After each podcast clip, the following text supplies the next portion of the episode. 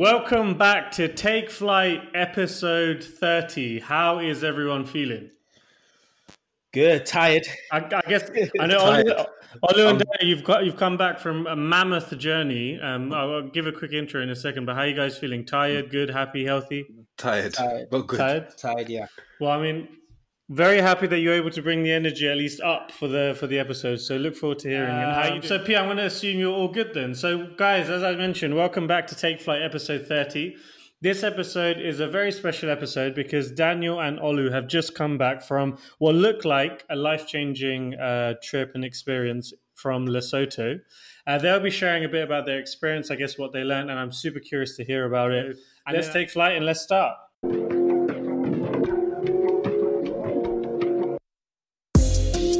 Take off, take flight with you. Before we never fly, but we're flying. Cool. Let's get started. Woo, woo, woo. Energy. Right, guys. So, Olu, Daniel, how would you like to start? I'm going to have lots of questions, I feel, so please go ahead. Given that I've done this, a volunteer experience before, I'll let Olu start. Before we continue, first of all, we didn't kill each other. That's one thing I'm proud of. Okay, yeah, you guys are still talking, right? At first, I was thinking when you guys come back for this episode for the podcast, there may not be a podcast anymore. But this is a good achievement. Touch and go. It would be great if you can share with us your expectations prior to leaving, and then kind of how you went, how that started, how that looked from the start. Before we do that, Daniel, do you just want to explain what Habitat for Humanity is and sort of the charity that we did away with? Okay, cool. Yeah, sure. So Habitat for Humanity is an international organization which started in the United States many, many years ago by two people. And since then, they've been wanting to help better the lives of those underprivileged or those in less fortunate positions. So they have many representatives in various different countries around the world who look for vulnerable people or those who are in need of shelter and provide a hope for them, essentially. And to do this, they have different types of initiatives. Some include constructing homes or schools or helping renovate existing buildings for deprived populations or areas and individuals in particular. And the build that we went on was one where we were going to construct a house. But how it works is you don't know the profile of the person or family prior to signing up. But it's usually a week or two before the build starts, you're given a profile of the family or person you'll be building for. And in this example, we were building for a 9-year-old whose name is Khabelo. And he lost his mum 6 years ago, and she was a single mother. And he has three siblings, and he's the youngest. But the older siblings dropped out of school due to financial constraints to provide for the family. One of his brothers was there present at the ceremony when we gave them the house on Friday, and he was very much in an emotive state. We'll share later about that. But Khabelo currently lives by himself to some degree, but stays the night with the village chief in their house. So the house we built was for a 9-year-old boy. Yeah. Oh, wow. So, P, I guess going back to... Thanks, Daniel. So, P, going back to your question in terms of how and why... It was really... Walk us through sort of from how you... What your expectations were prior to going, or what you thought you may experience and feel, and then kind of what it was like actually in reality. So... Yeah, so in terms of expectation, now... The reason I sort of decided to do this volunteering with Daniel is previously when I was a consultant with GE, we had a similar organization that we used to support called Build On. And I'd previously applied unsuccessfully. So when Daniel mentioned his experience in terms of Zambia, I thought, okay, this is going to be a great opportunity for me to give back. Now, in terms of my expectation when going there, my expectation really was to serve. I wanted to because I feel like I've been privileged in terms of life. I'm turning 30 this year, and I just wanted to have an opportunity to really just give back. And after talking to a few people in terms of what my expectation was, so my expectation was originally one to disconnect So disconnect from sort of the outside world. Really get into the essence of life. So forget about all the worries, the struggles in which I face in terms of work or the Western society, like work, chasing your dreams, trying to earn money. And have a period of time where you just completely disconnect and just get back to like what the essence of life is. So helping others, understanding, like just taking a slower take of life or pace of life.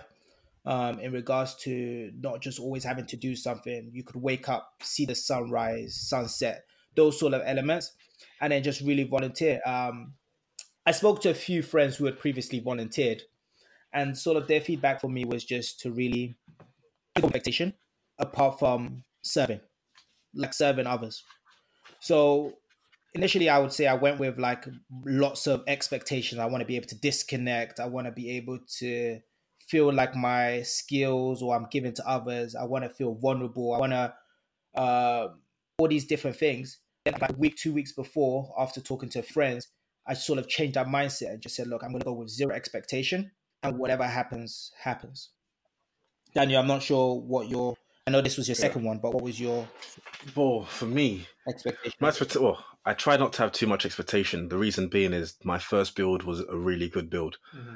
Being that the team were of similar age to myself, and we all gelled and bonded very, very well. And that was one thing I was a bit apprehensive prior to doing another build, because I asked some people that I know have done one, you know, how did you compare or how did you go into your second one knowing that your first one was really good? And a colleague of mine said, well, to be honest, my first one was really bad. So he had no problem with going into his second one.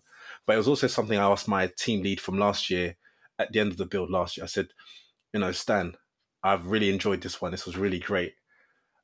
And I really don't want to compare it to my next one. I don't want to compare my next one to this. He said, well, just try not to, because what I found is every single build, well, of the two I've done, they're always different.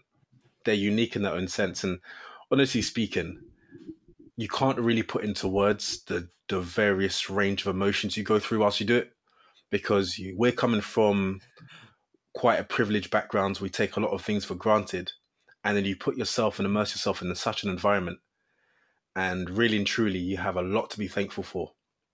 And you go through, you know, ups and downs, and even leaving the group at the end of the week is quite a bittersweet feeling, because you've bonded, well, you hope, or in our case, we bonded very well as a group, as a team. And I think we all learnt new skills from off each other. And we'll go back into that a bit later on. But I tried not to go with any expectations, to be honest, because I didn't want to sell myself short. I didn't want to set myself up for a miserable time, but I went in with almost fresh eyes, as if I didn't know anything about this. I hadn't done this before. And that way I was able to truly enjoy myself. But Daniel, how were you when, because at the beginning of the volunteer, we got like a list or profile of people that were going to be in our team. So how did you feel originally where it's going to be? Because obviously, I'll tell you how I felt. Okay. Yeah. Okay. So how it works is you apply for a build, and if you're successful, you get put through once you've paid your deposit, etc. And everyone. Dan, just to cut you off here, Dan. Are you're attending this with work colleagues? No. They're all strangers.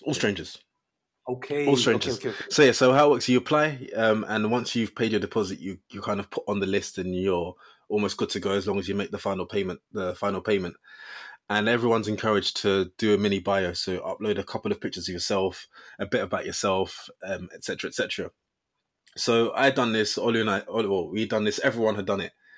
And looking through everyone's profile, and even the team lead said, "Oh, you know, you're the youngest. I think you're the youngest on the trip."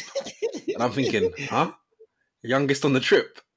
No, I was thinking, "Huh?" And then I look on the profiles of people, and I'm thinking, "Well, I must be around a similar age to other people. Like, no one looks like crazy old or anything." And then. Yeah, he goes, oh, yeah, there's one younger person and she's coming with her granddad. And then I was thinking, Okay, so I know how my experience was last year and I was able to bond with people my age and get on with people my age.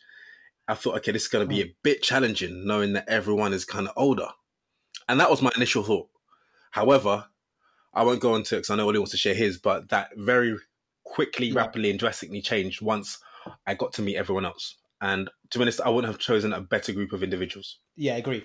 As in terms of my first build, I wouldn't have chosen a better group of people. But originally looking through the profile, I was a little worried because I thought, okay. So what was the average age, like 56? It could be. Okay. Probably was.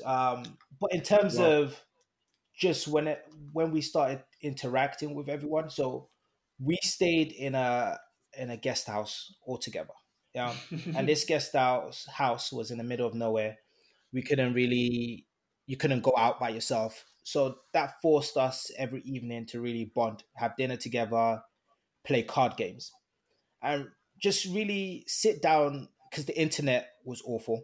So it forced people not to really be on their phone, but really interacting with each other. And you got to understand and relate or talk to people with maybe different backgrounds. And for me, that was so beautiful, just being able to connect with people with different backgrounds, but are all there for the same goal and purpose. And let me just break it down. So in terms of the group, Olu and I from the UK, our team lead, he's originally from the UK, but lives in Denmark, has been lived there for over 20 years, I believe, or 10 years or 20 years.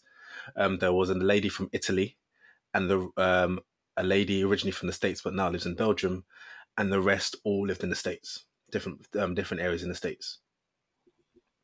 How many people were in the group in total? 13 of us.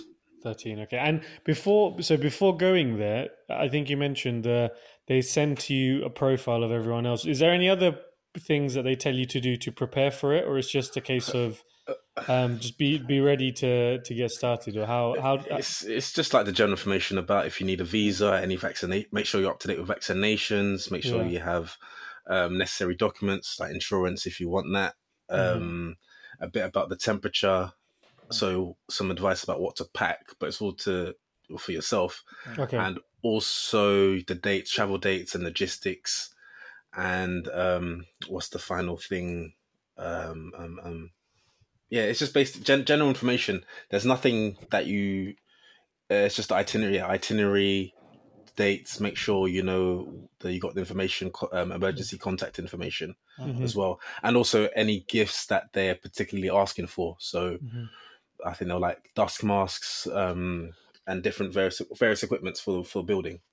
Okay, cool. So then, how does it look like? So basically, you take your flight from, I guess you both flew from London, right? And then you arrive, and then do you have a few days before to kind of get like on for yourself, or is it straight in? And then how did it work? The first it's two? Up to you. Some people come before, some people come straight in. Yeah. So we arrived a few days before, then we flew to. So it works on Saturday. Everyone should arrive by Saturday afternoon. Okay. And at night, you then meet the rest of the team, have a team dinner, and then we did like an icebreaker to get to know everyone, which is which was really nice. Then on the Sunday morning at 8 a.m., we left Johannesburg by road to Lesotho, which took about 6-7 hours. We stopped off for lunch along the way. Yeah. And then that Sunday night, you have a meeting with the Habitat for Humanity Lesotho staff, who's almost our contact for the week, so he stays with us and gives us the rundown for the week, etc., and ask him any questions, because it's not everyone's second or multiple build. Some people, this was their first. And the day starts Monday to Thursday. Wake up at 7, breakfast at 7, we're out by 8. It's a 45-minute drive to the site. By 9 o'clock we're starting work, and by about 4:30 we're finishing up, and then we make our way back to our accommodation.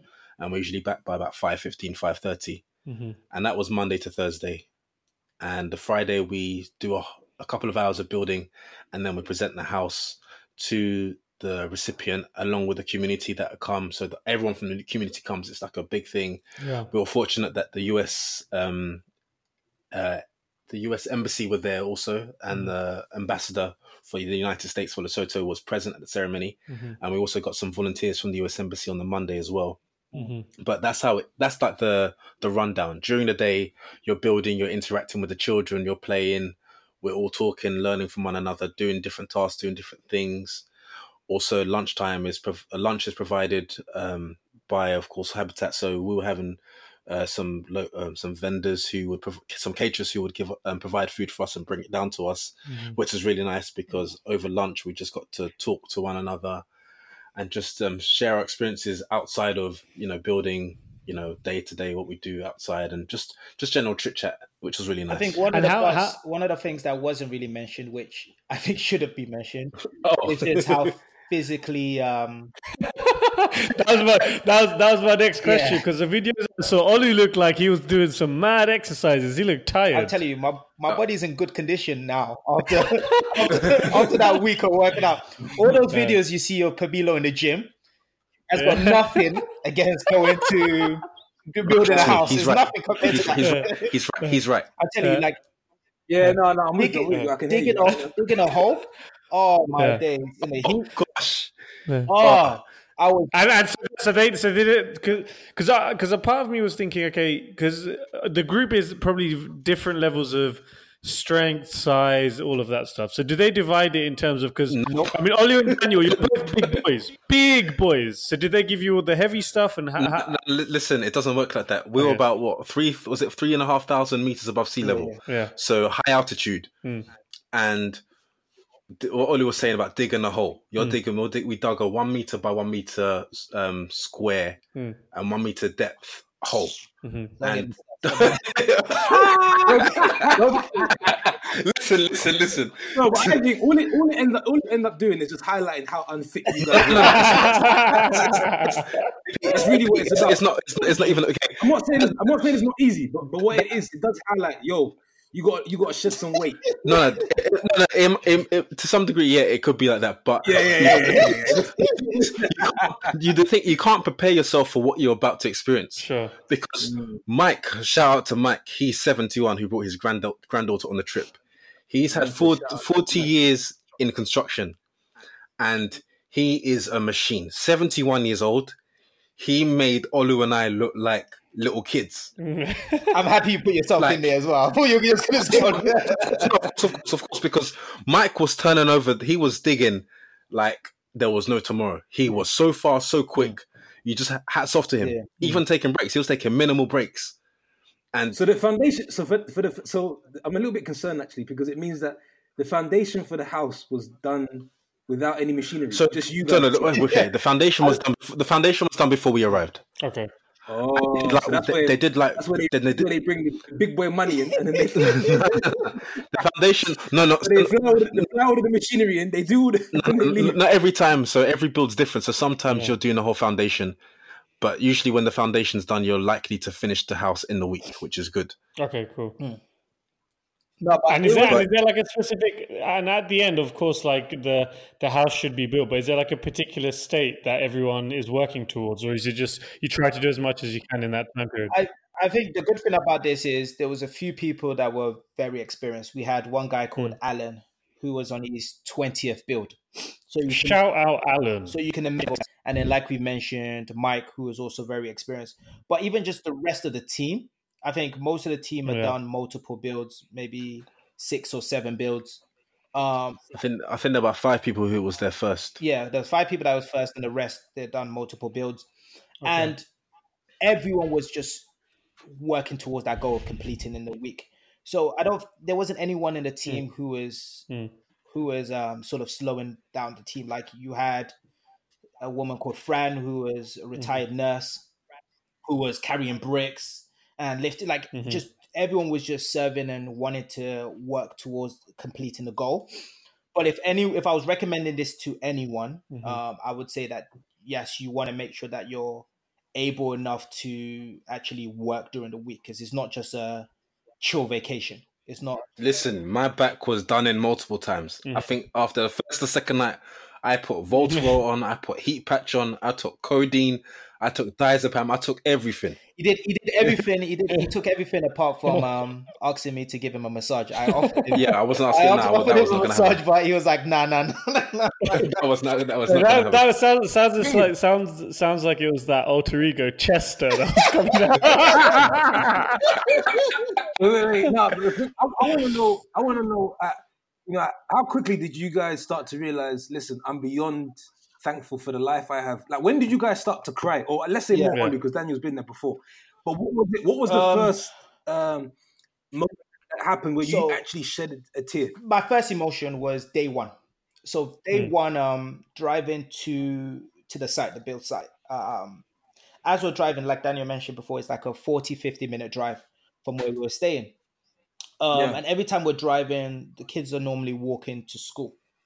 And then you start to see the different houses, the different conditions as you're driving towards the site. Now, my first sort of emotions or feelings at that particular time was very reserved, because there was an element of guilt in which I felt. Just because looking at the kids, obviously Daniel and I were the only two black volunteers, but looking at the kids, I could easily see myself. So I think I mentioned before, I grew up in Nigeria, in Ibadan, which is a small town, or smaller than Lagos, I'll say 2 hours outside of Lagos. And I could just see myself in the kids. So like the first day when we're driving there and some of the other volunteers in the van sort of waving to the kids are so warm and smiling and everything. I wanted to sort of smile, wanted to wave. I was just in the back, just trying to absorb everything. And I think there was an element of it where I just felt sort of guilty, just in terms of taking life for granted, taking the standard of life that I've been able to have for granted. So that was my sort of first day emotions. So the first day I just dug into just working. Just to sort of deal with the emotions, or not think about the emotions, should I say. And was there ever a time where you actually broke down? Heavy tears? I think the toughest part was the final day when we were giving the house over to Khabelo, and his brother, his older brother, decided to do did a speech, and we couldn't understand, but it translated what he was saying, and I'm going to paraphrase, but really what he was just saying is, look, since his parents had died, he's had to carry so much weight, which you can obviously understand, having to look after his brothers, and how he had been traveling for the last weeks, months, looking for work to be able to provide a life for his family. And he sort of broke down, started crying. And yeah, just to add, he didn't even know that his brother was going to be a recipient of a house. So he was away, and he came back a few months later, found out that, So he was just saying that how us building the house, us coming there, has just taken so much weight off his shoulder, and how grateful he is. I think that was the most, emotional. I broke down. Emotional. So where was, so his name is Khabelo. Khabelo. Where was Khabelo and his brothers living prior to this house now? So they took us, so I think it was on the Tuesday or the Monday, we were fortunate to go to where he was currently living. And it's a place that his mother had inherited from her parents. So his grandparents, it was just inherited. And it was one room. And the one room was, the bed was in the corner. So we were invited to the land. He had some dogs, which then he had to kind of tame them, because of course we were going onto his property. The dogs didn't know us, and then we were said that we were told, we can go into his house, but to be respectful, I didn't want to go into the house because I just want, this is his personal space. He's a 9-year-old. He was very shy. I think it was a lot for him. He was very overwhelmed, even when he was introduced to us on a Monday, because he left school early to come and see us. But he didn't even say a word. He kind of looked. He got quite emotional just by seeing us and seeing what we were doing. So I didn't want to kind of feel like, I was invading his privacy. So I just glanced in, and it was the bed, the cooking utensils and things like that. And that was it. Just one room. And that was where, of course, his mum and himself and his siblings had probably, lived and grew up. And it was like a mud shack. It was quite run down, straw thatched roof. And that was that. And we were building a 2-room house for him. And it's like the emotions, when you really step back and think about it, what you're doing, it does touch you quite deeply. And also, if you're not prepared for it, it could actually overwhelm you because it is such a deep, deep, deep thing that you're doing. Not to be boastful or anything, but you're actually transforming someone's life for the better. Mm. Well, man, it sounds like it was a great trip. How did it? So does it end with the transfer of the house and then the speeches and stuff, or do you guys get a chance to kind of decompress afterwards? Because I can imagine it was probably quite an intense. So day two, So I guess after day one, where, like I mentioned before, I just sort of focused on just building, trying to get this house completed. I think when we went back to where we were staying, I mentioned to Daniel, hey Daniel, this is a little bit strange because it doesn't feel like we're interacting as much as I thought we were going to be with the local community. Because day one, we'll drive and we'll go past kids, and obviously the kids will go into school. But I also thought that there would be a moment or periods of time where we can sort of go about, interact with the local community, play with the kids, etc., etc. And it wasn't really that. So Daniel's mentioned, I think, on his first build, he said it was completely different. Like where we were building, all the kids in the community were just there all the time. So that he was able to interact, take breaks, interact with the local community. So day two, I think we mentioned it to the Lesotho Habitat host, the person that was overseeing everything. And we just said, hey, it would be good to really get to interact with the local community. So I think it was it Tuesday, Daniel? I think it was Tuesday or Wednesday. Khabelo and a few of his friends came to the site because there was a strike. The teachers were there was a teacher strike. So they didn't have school for the rest of the week. So in the evening, we got to in the afternoon, we got to play with the kids, which was great because I think originally Khabelo came there and he just saw all of us there building and he's a 9-year-old child. Like sometimes I forgot he's a kid. He's 9. He doesn't have any of his. He's basically by himself. Ability. He's by himself. He's got no stability in terms of someone like a family member or a brother for him to feel comfortable. So obviously he's going to go into his shell. So day two was really good because he came over with all his friends. And we were able to play football, which is the universal language. Whereas, like, you don't need to speak the same language. Everyone's just having fun. We had some frisbee, and like Daniel mentioned, the altitude was crazy. Where we were playing football was not safe. Like the amount of times I rolled my ankle, twisted my ankle. We're basically on a mountain, Lesotho is very mountainous. That's why it's called Kingdom of the Sky. And so it was a very rocky terrain. That's why the drive was like a 45 minute on a dirt road.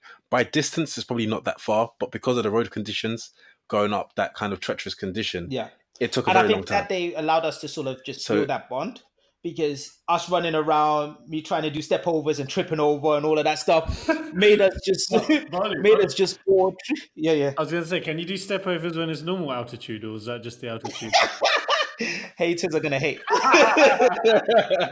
No, but it was just that day was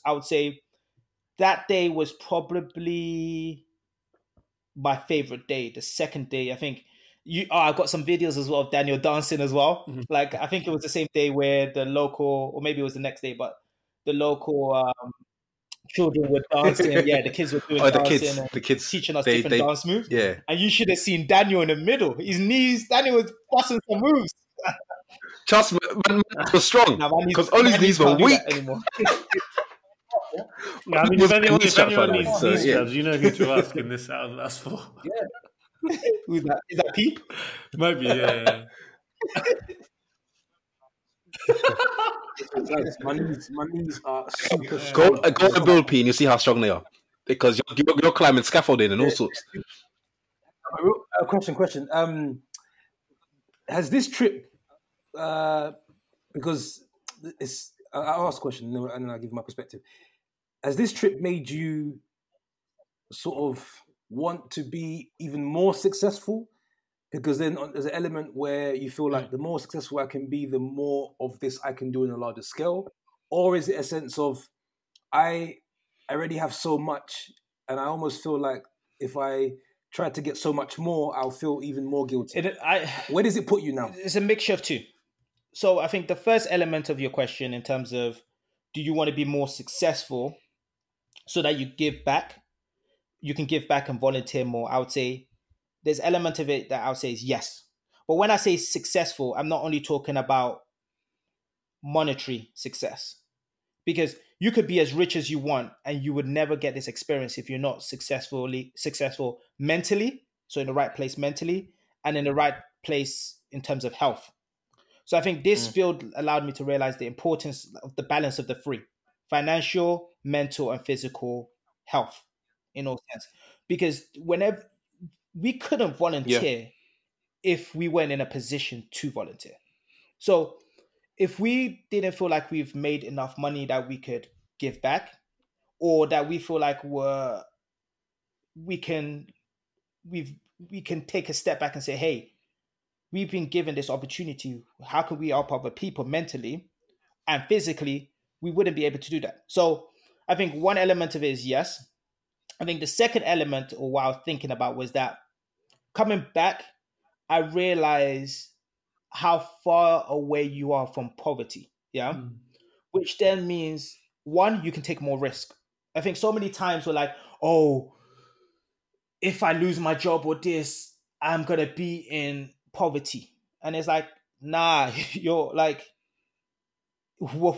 you're far away from what would be classed as quote unquote poverty, which then means, look, you can take more risk in life. You can strive for more, because we've been blessed to have a support system, family and friends who would help us if things got tough. So what's truly stopping us from chasing our dreams and doing what we want to do? And that dream doesn't have to be chasing money. It could be serving other people, deciding to quit your job and volunteer for a year, 2 years, whatever it is. Like, we don't need to worry about poverty per se, because luckily, based on what our families or our parents before us have done, we've been able to move away from that level of poverty, if you want to call it that. Yeah. Did you find yourself, because you mentioned in, because I've also experienced that as well. I remember they used to do this every year. They had this charity, I think Red Cross or charity program, where like Lenny Henry, the comedian, they would go to parts of Africa and give back. But it was quite explicit in terms of what they showed and kids losing their parents. But did you find yourself, because you said you could relate and see yourself in those kids, at some point during the trip, almost not wanting to see anymore? You kind of had said to yourself, okay, I've seen enough. I can't bear watching further, because that will, it sort of crushes me. I just can't watch anymore. Daniel, did you feel like that when we were in South Africa, when we went on that tour? The homeless, Soweto. Which tour? That's when I felt that. Oh, sorry, Soweto. Oh, yeah, so... Yeah. That was different. Because, okay, let me put it this way. Lesotho is a beautiful country. Like, let's not, what we say, kind of paint a picture like it's terrible. Exactly. It's a population of 2 million people. There are some very nice houses. You know, then like, when I say nice houses, not like grand, like 2 5-story houses, 2 million, you know, 2,000 square feet. But they're nicely constructed homes, even in the village and the area that we're in. Like, some of them had nice porches and different features to their houses, just added character, and they made them very nice. But the person we were building for wasn't in that position, and many people in the community were not in that position. But that doesn't speak for the whole country. You know, the country is very nice. It's just that, you know, from, if anyone follows me on Instagram, you'll have seen from that some of my, or well, I'm yet to upload some, and I will do a video, is where we were in a remote part of that village. There was nothing surrounding us. There was nothing. So I didn't feel the sense of I've seen too much, because maybe I didn't even see enough, because we didn't go deep. We stayed to our plot of land of where we were to build. But in Soweto, that was completely different. And that was, we got a tour from a local person, and that's for another topic, I think. Yeah, I think that was the Soweto one in South Africa, Johannesburg. That was the tough one where we did a tour with the local guy to, like, where I think is the homeless. I don't know what. They're basically, they've got nothing. They're squatters, yeah, because they build their own house by materials. So they try and get equipment like broken cars, materials like metal, and try and construct a shack, basically. And that's all they have. And they have a number on, everyone has a number on their shack as to basically, it's like the lottery number, or when their number gets called, they're going to be provided proper accommodation by the government, like social housing. But the person said, this may never come. You could be wait 1 year, 5 years, 10 years, 20 years, or you may never get one. You basically just die there. And some of the people have died there without receiving any houses. And that was tough. That was the part where I was like, yeah, I need to go. That hit me emotionally. Because a young girl, I think 16 or 17 year old, they don't get any electricity. She went to try and wire from the main power lines on the main road to their shack. And yeah, she got electrocuted. And yeah, that's a different story. Yeah. But, you know, in what I would say for this trip is it was different to my last build. It was still enjoyable, and it was definitely a different experience for myself. I thoroughly enjoyed the group of people that, that I met, that we worked with, because I think there wasn't one person who I didn't get along with, and they were all phenomenal individuals. You know, I've learned a lot from them, and a lot of them inspired me, especially the amount of work and effort and their work ethic that they put into it at such different ages as well. You know, one person I really take my hat off to, several, you know, Fran, Alan, you know, Jake was just a lovely guy. And, you know, Julie, Jill, Nancy, all of them were just incredible people who I thoroughly enjoyed working with, Velda. And, you know, we still, even up and that we finished the build, we still all communicated with one another, because, you know, you probably do build friendships because for a lifetime, and you really do hope that your paths cross again, because what you did was phenomenal. And it's just a crazy experience that you've done with complete strangers, to put it simply. And it's amazing what you can achieve, what a group of individuals, what a group of strangers can achieve when they have the same common goal and values that they want to achieve and strive for in a short-term goal. Exactly. And I would definitely recommend it to people to do. So, Pabilo, Shual, are you guys planning to join us next year? Yes, that's the question. So how about if we did a take flight one? All four of us. I'm down. Are you sure? P, can your knees do it? P, your knees are good. Yeah, of course. No, I'm just. Are you sure? I'm just because as you guys are talking, obviously I'm visualizing and bringing myself there. That's my question. Are you sure, big man? My question, yeah, no, definitely. I mean, that's automatic. We don't have to. Okay, so just to let me add, so the listeners can get a feel for what we actually do, because we say we build a house, but you don't have to have any experience of knowing how to build. So everything is shown. You're shown how to do things, and of course you can ask questions along the way. But the type of things that we do, we mix our own mortar, so what you put in between the bricks, so you use cement, sand and water. We mix that by hand, which I think I showed on my Instagram, one of my stories. That's all by hand. We lay the bricks in line, level it out, we do the flooring, plaster the walls, put the roof up, cut the door, cut the glass as well. So it's not made to measure stuff that you'd get in a house. You're cutting the glass by hand, you're sanding down the door so it fits. Everything's being measured. Even the truss and the beams that put up on the roof, we're cutting them down, we're nailing them, we're doing all of that stuff by hand. So there's no machinery, nothing. What happens? I mean, so tell me now, what has been, you've reflected obviously on the journey back. What now are, especially you, Olu, having gone for the first time, what are the action items for you guys? What is going to change now? What are you going to do differently now that you've been able to experience something so unique and so rare, which most people in the world probably won't get themselves a chance to do? For me, it's just having another level of gratitude. So, like, I've got nothing to complain about, man. It's me, like on it, like it's real. Like, let's put that into a. Can we put that into something like for the next 6 months? You will not complain about anything you have. Yeah, no, exactly, and that's what I mean. And forget even 6 months. Like more than that. It's just like, what have I got to complain about? Yes, life will be tough, and life will throw stuff towards like my direction, but in the grand scheme of stuff, there's so many people in the world that's gone through so much more, and. I've been blessed to be in a great situation. And yes, I'm going to have tough days.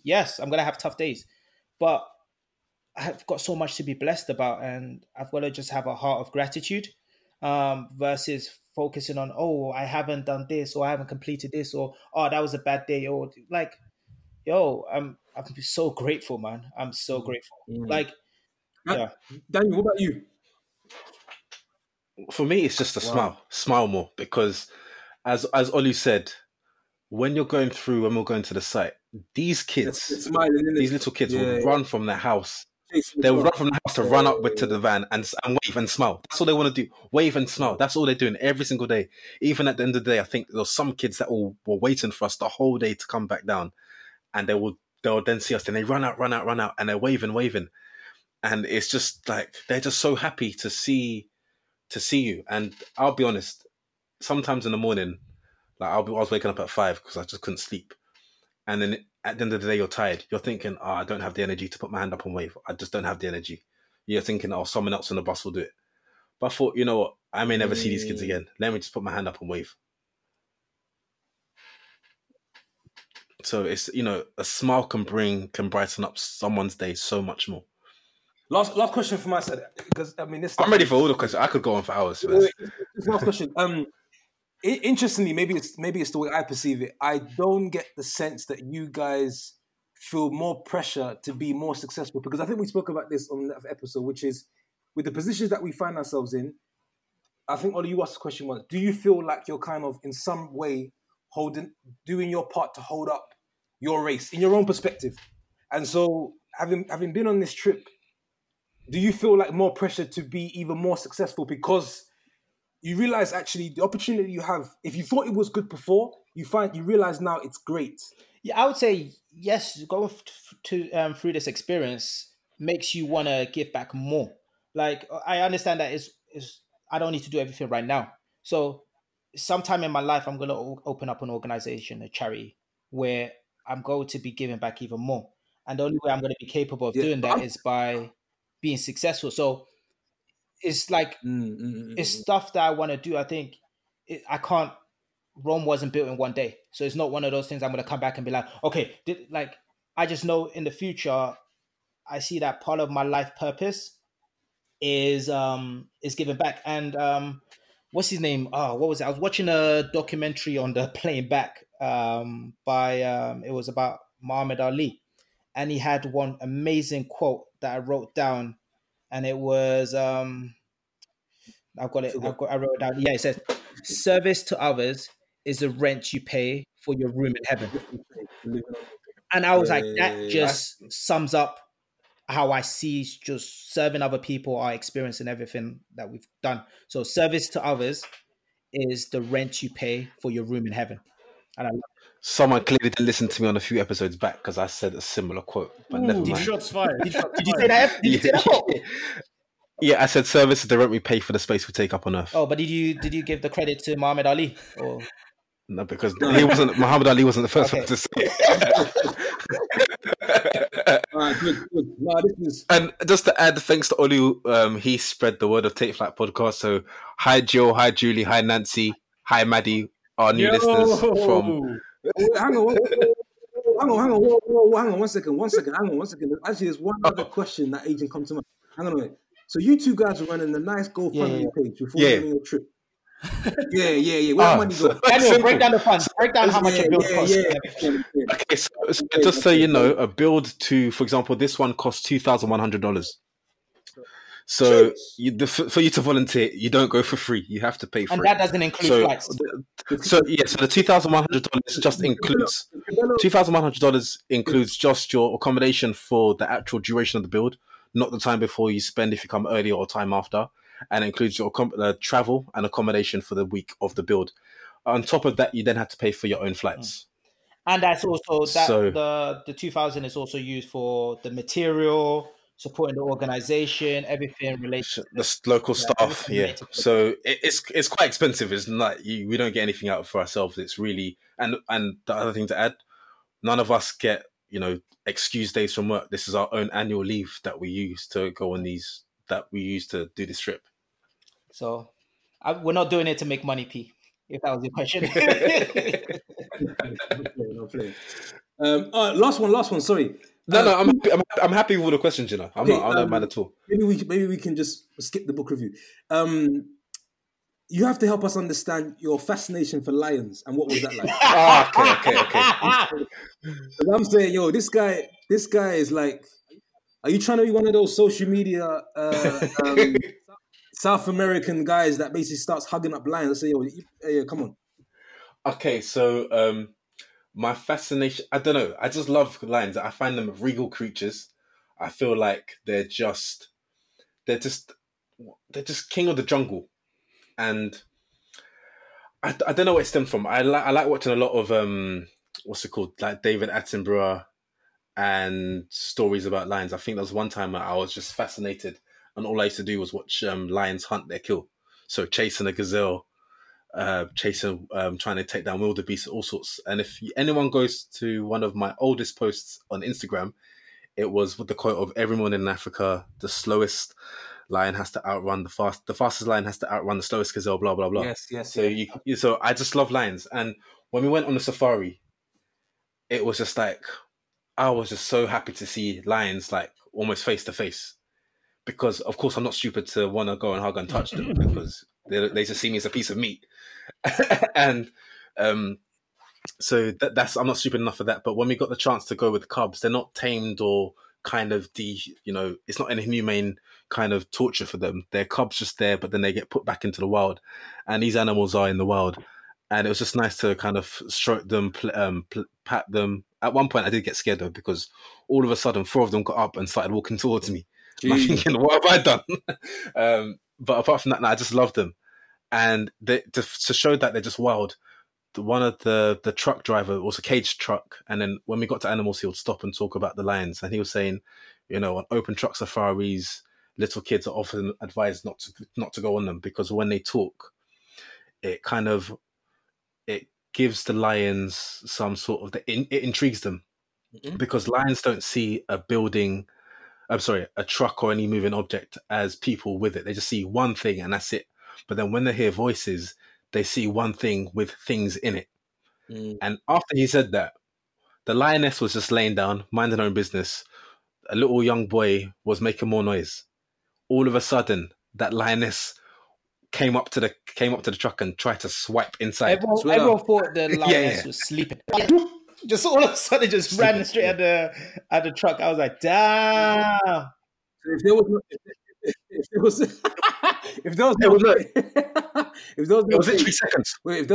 that's it. No. The thing is, not even there was no cage. No, if there was no cage, what's going on? No, not even that.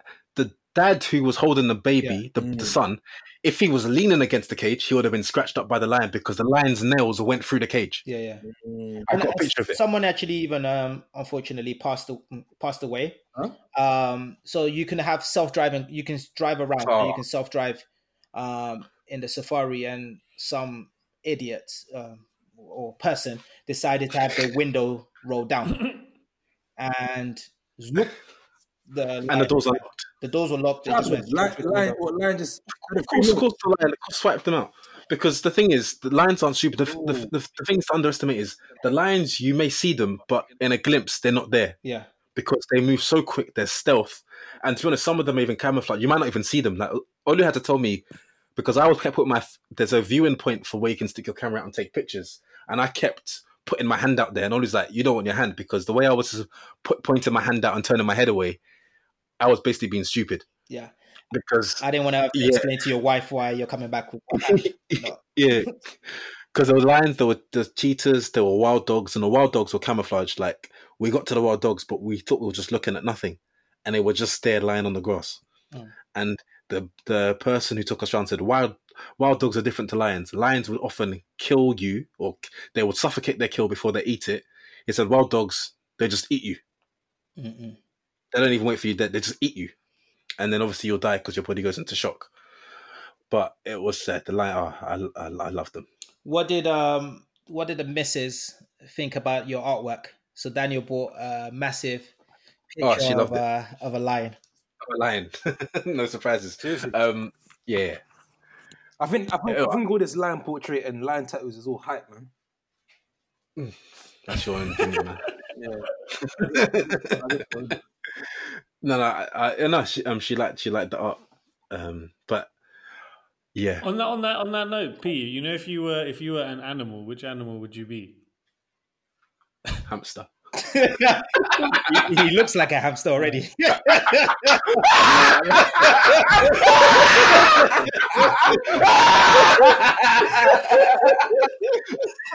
Oh, before we got to that, that loud. I forgot to say, Olu had an admirer in the village. I'll probably have to say a grizzly bear. Olu, you had an admirer in the village. What are you talking about? The old woman. Huh? The old woman. Be specific. I don't know what you're talking about. I'm talking about bears. You man are talking about admirers. Yo, no, I'm saying Olu had an admirer in the village that we were in. The community came. And there was like she's probably like a grandma. She's quite old. Grandma?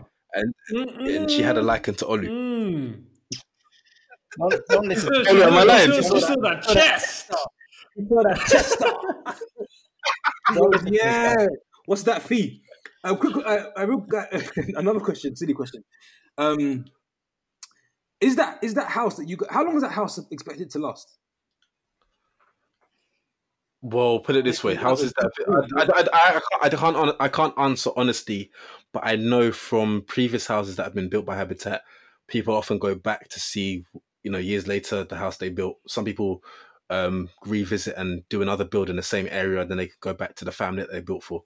We were fortunate enough to see a house that had been built by a previous team, and the grandma was basically saying, "We saw the house that they live in now compared to the old house, and." We didn't even understand what she was saying before it was translated, but you could just tell her, she said, now I have a peaceful sleep. I am happy. It has changed my life. Hmm. That was touching as well. That was really touching moment as well. And she told all of us to come into the house and see it. She invited all of us in. Yeah. Mm. You know, guys, it sounds like it was an amazing, amazing trip. So thanks a lot for sharing. Because I think otherwise... We're all planning to do it next year, right? You guys I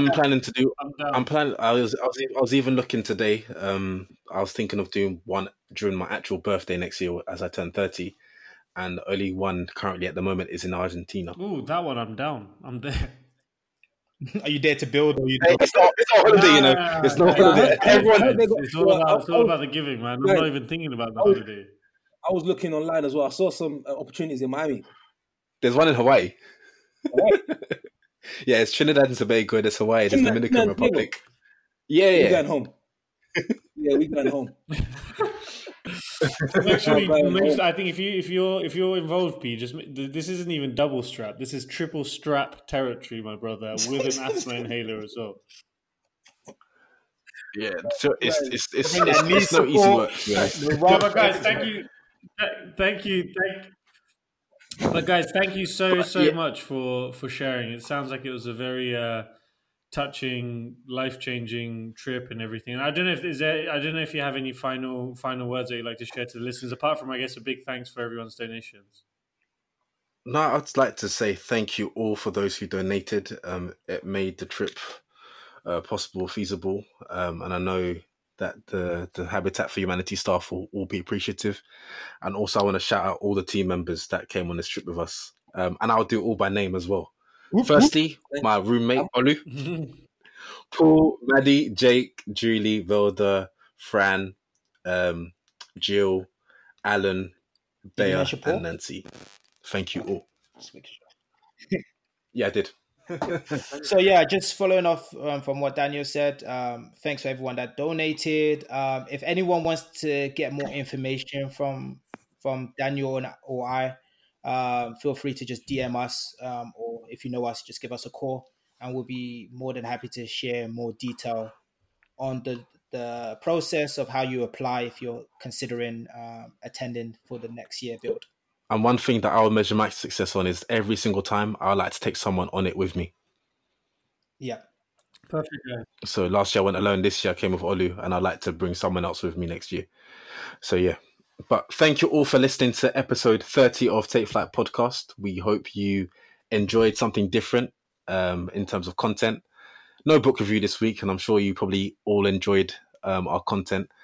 And we will look forward to hearing your feedback on this, and hopefully we get some of you who are interested, and feel free to contact us.